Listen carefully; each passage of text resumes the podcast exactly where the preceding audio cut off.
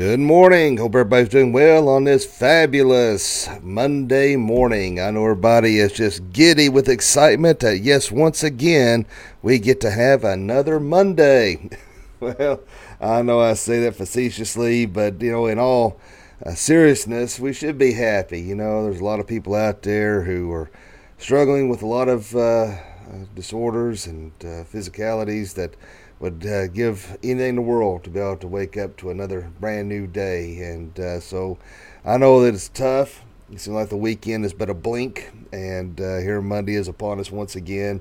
But praise God that you have the health and the ability to start a brand new day. And uh, just to make sure we're using it for God's glory. It's not to, uh, I don't say these things to make you feel guilty or make you feel bad, but to help encourage you to appreciate that uh, God has given you another day and the ability to get out and work and do things that a lot of people wish they could do and that we take for granted. So uh, let's make sure we're using this day to, for God's glory.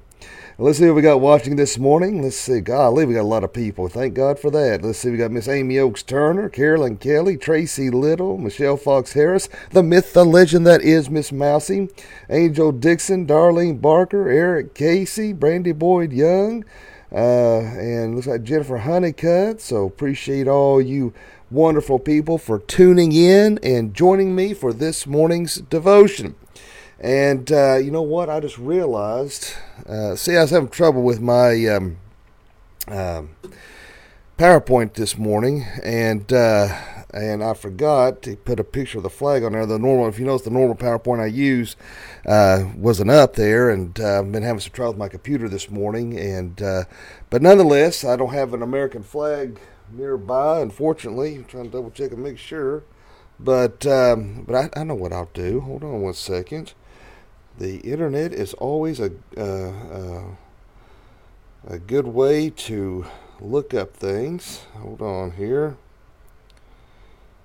And we will do our Pledge of Allegiance nonetheless, even though I'm slacking this morning. And uh, as always, the stupid computer does not want to cooperate. All right, there we go. Got the American flag there. How's that? So let's do our Pledge of Allegiance. I pledge allegiance to the flag of the United States of America and to the republic for which it stands, one nation, under God, indivisible, with liberty and justice for all. There we go. So we got to got to do our, our pledge nonetheless. So who knows? I might even worked out better than usual. So praise the Lord for that. And uh, yeah, I don't know what's going on with my computer this morning. For some reason, it's trying to say that the uh, PowerPoint wasn't working right. Uh, the pic in front of you. Oh yeah, that picture of Dad uh, on his motorcycle has the flag. I been paying attention to that. So thank you, Darlene. But um, uh, Michelle says Please pray for my sister. She's fighting breast cancer. Most definitely, Miss Mousy. We will definitely be lifting her uh, up in prayer, and I'm sorry that she's having to having to go through that. Most definitely. So. All right, my friends. You know, of course, after I do devote uh, my uh, pledge of allegiance, I usually have a political rant, if you will, or things that need to be brought attention to. And uh, you know, I think there's no uh, secret that people are just um, really fed up with this current administration. I like, uh, I don't know if y'all saw the little meme I put on Facebook yesterday. It shows the guy and, and, the woman are laying there. She says, I think he's he's probably thinking about other women, and he's laying there thinking, how does 81 million votes equal to a 30 some percent approval rating? You know, and uh, uh, I think a lot of people just fed up uh, what's going on right now in our government and uh, the progressive liberal left and the agendas they're trying to push. Uh, the fact that uh, you know in the Supreme Court uh, the the fact that he's wanting to put somebody in there uh, despite any qualifications based on race and gender is ridiculous. You know, I don't think anybody have any trouble, no matter what the race, what the gender, if they're qualified for the position. You know, who would?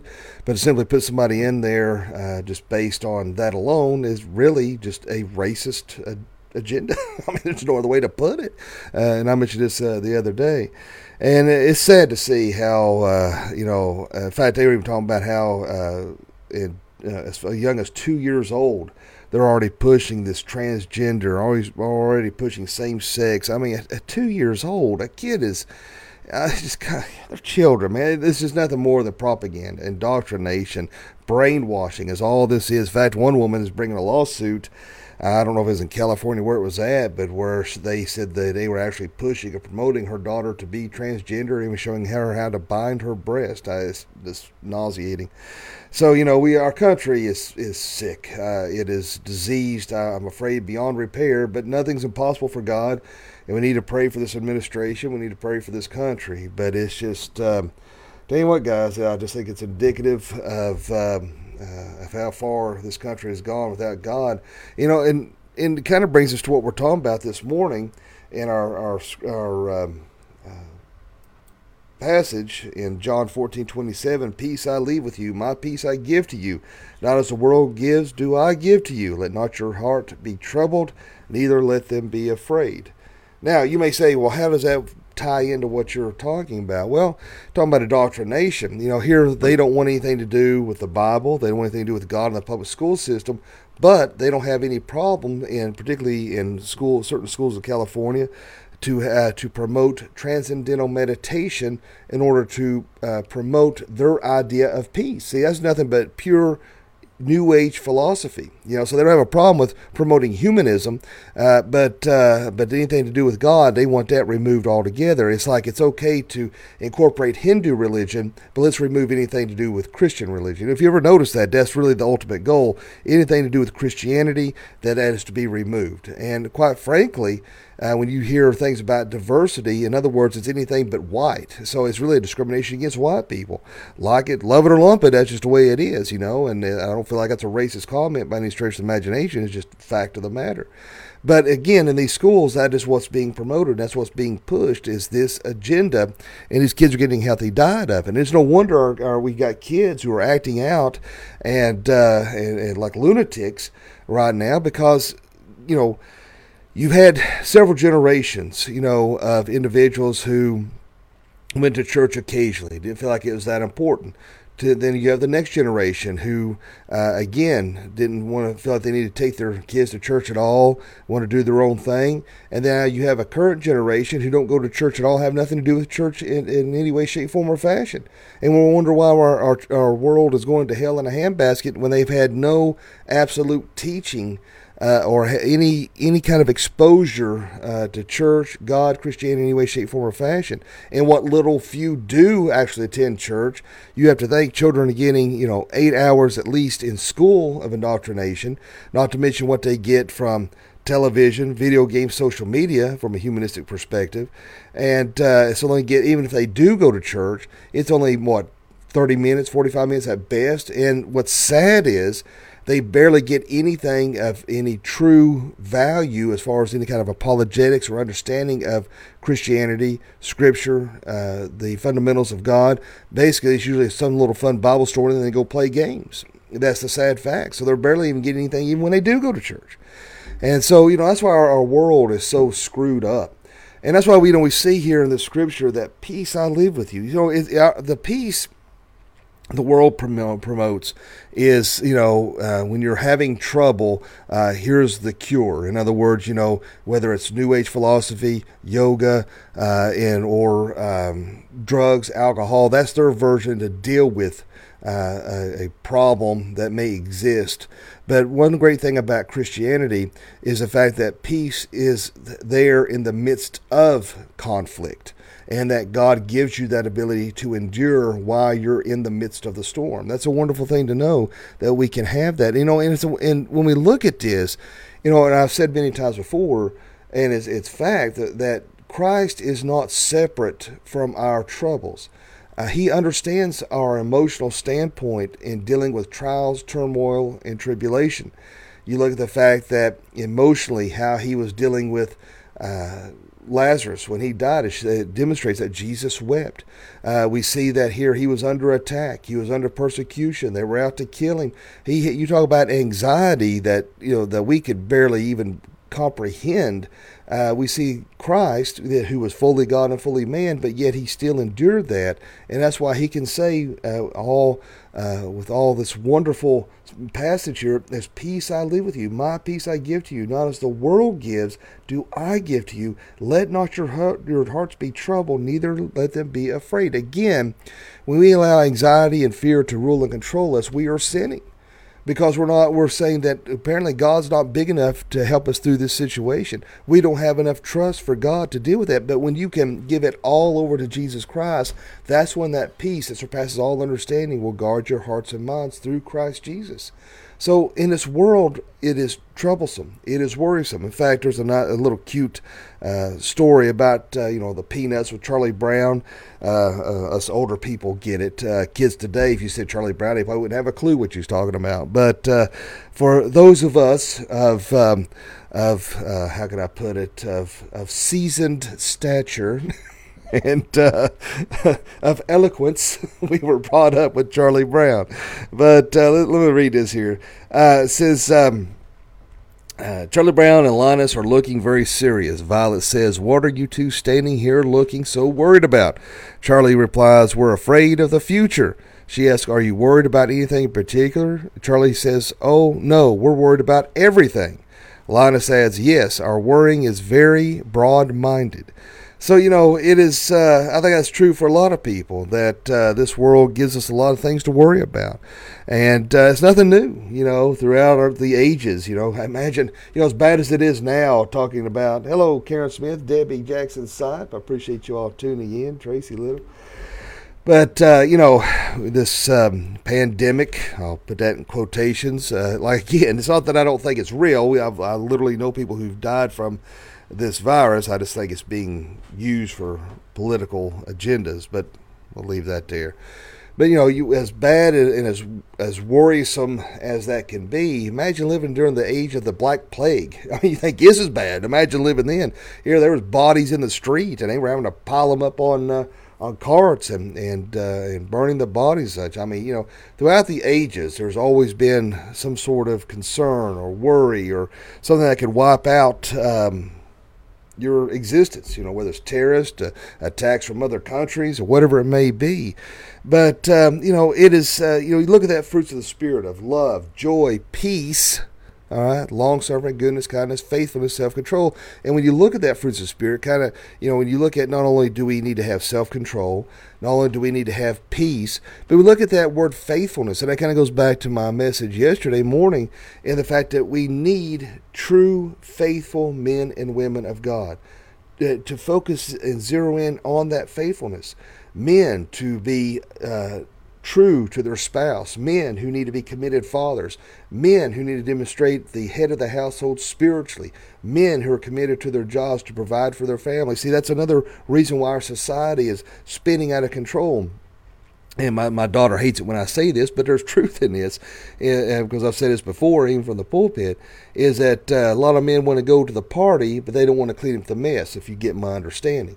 You know, they don't want to raise their children. They don't want to be there uh, and do what they're supposed to to demonstrate what a man is. You know, I know that a lot of times when uh, Hollywood demonstrates, uh, well, used to, now men are shown as emasculated and weenies, but used to in the 80s and, and earlier, uh, there was that hyper masculine version of what a man's supposed to be. But a man, a true man, doesn't care to share emotions. A true man doesn't care to, to show tears. A true man supports his wife, supports his family, is there for his children. He raises them up and show, gives shows them manners, shows discipline and uh, and and also likewise demonstrates that faithfulness, trustworthiness, dependability, things that that these young people need to see, and that's why I encourage men to help teach in our children's church or or in our programs because some of these kids don't have a father, don't know what it's like to, to see a godly man. And that's why I encourage that. But likewise, ladies, you share that in responsibility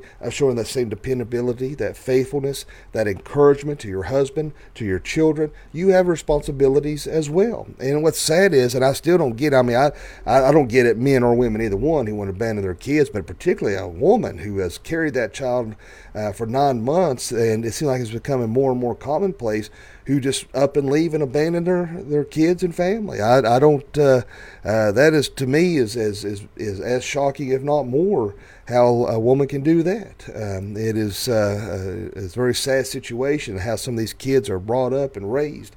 And so that's why we're seeing these out of control kids. You know, uh, they, they don't um, have no moral standing, they have no uh, clue of, of ethics, and so they don't care to lie, cheat, steal, and kill, you know, uh, because of the way they've been brought up. But because that this world is in turmoil, and this world is growing sicker, and the, fact that it is dying uh, from the disease of sin, and anxieties could be at an all time high, realize we need to depend upon the peace of God that surpasses all understanding. We need this peace that we see here in John 14 27 Peace I leave with you, my peace, God's peace, not what the world can provide, not their version and our ideals of peace, but true peace that comes from God Almighty. And the only way you can achieve that is seeking Him out daily, spending that time in prayer, spending that time in the Word, seeking Christ. Remember, God's Word says if you draw close to Him, He'll draw close to you, but you've got to actively pray and seek the Lord, to be constantly asked to be filled with the Holy Spirit, filled with His strength, and pursue Him.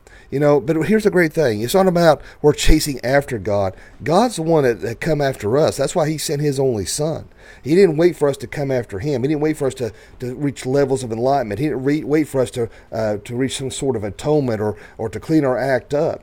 He actively pursued us.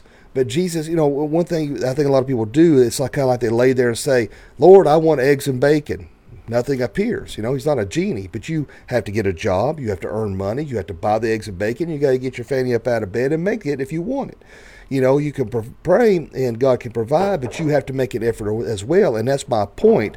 We have an we have to make an effort in our Christian walk to have that close relationship with Him. And that's the thing that this is what this is: is a commitment. It's a relationship. It's not based on emotion and feeling. It's an active relationship that we have to pursue each and every day. And when you do that, then you can have peace. And it's not a a um, a pursuant of, of a feeling or emotion. It is just that is is knowing that God is there and He's got our backs, He's on our side, and He's going to take care of us. And when you have that security, then you have that peace that can only come from God. So let us pray. Therefore, Lord, we thank you, love you, and praise you. Lord, thank you so much for this wonderful day. Thank you for your grace and your mercy. Help us, Lord Jesus, to feel, be filled with your peace. Help us to be understand your grace, your mercy.